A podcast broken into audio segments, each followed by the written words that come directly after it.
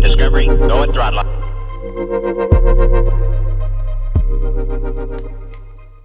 You are what you eat, or so the saying goes. According to one leading nutritionist, the ideal diet must avoid fat at all costs, unless, of course, you are following a ketogenic diet. And how about his esteemed colleague who swears by the hunter-gatherer diet, which doesn't bode well for those of us who live in cities? Not to mention another eminent physician who prone the egg-based diet, and I could go on. But to come to the point, all these intellectuals trained by the same method in our best faculties with the same facts to hand do not reach the same conclusions. And if it's obvious in the medical field, it is the same for ecology, economy, and of course theology, where doctors of the faith fight over their interpretation of the same sacred texts.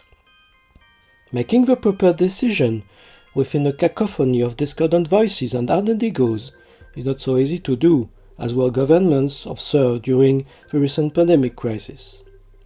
If governments are under influence, maybe so too are the scientists that are supposed to advise them. In a Yale publication, Dan Kahan shows that the art sciences also fall under the influence of the scientists' political position. He calls this politically motivated reasoning.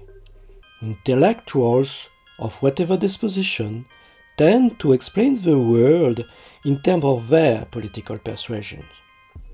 This applies to any belief and explain how intelligent and educated people use their brains to prove the unprovable and justify the unjustifiable to the pages of their prolific, peer-reviewed publications and backed by the benevolent authority of their university. This bias is so insidious we even find it in artificial intelligence. This was evidenced by the unfortunate experiment driven by Microsoft on Twitter with an AI named Tay, which ended up being as racist and homophobic as the average Twitter user, obliging Microsoft to close it down. Yes, we are also what we hear. Is such bias inevitable? Not completely. But it is difficult to cope with as it appears to be really consubstantial to our minds. It seems to me there are two types of people those who are intellectually open and aware, and those who are not. Let's face it, research labs, technical departments, both of directors are people with those who have no curiosity.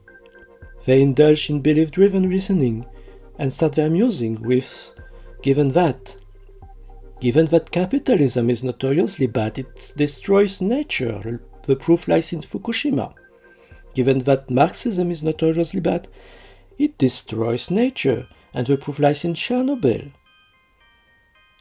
Those who are gifted with curiosity do not proceed like that.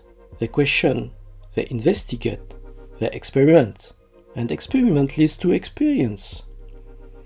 This experimental attitude may be adopted at any time. The curious accept the risk of being wrong, the possibility of ridicule, and the inevitability of contradiction or challenge.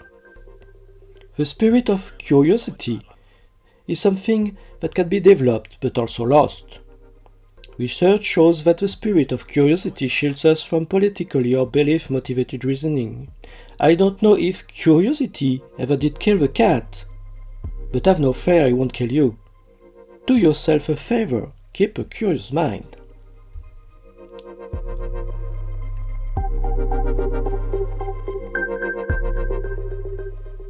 If you enjoyed this podcast, like it, share it, and if you don't want to miss the next one, subscribe.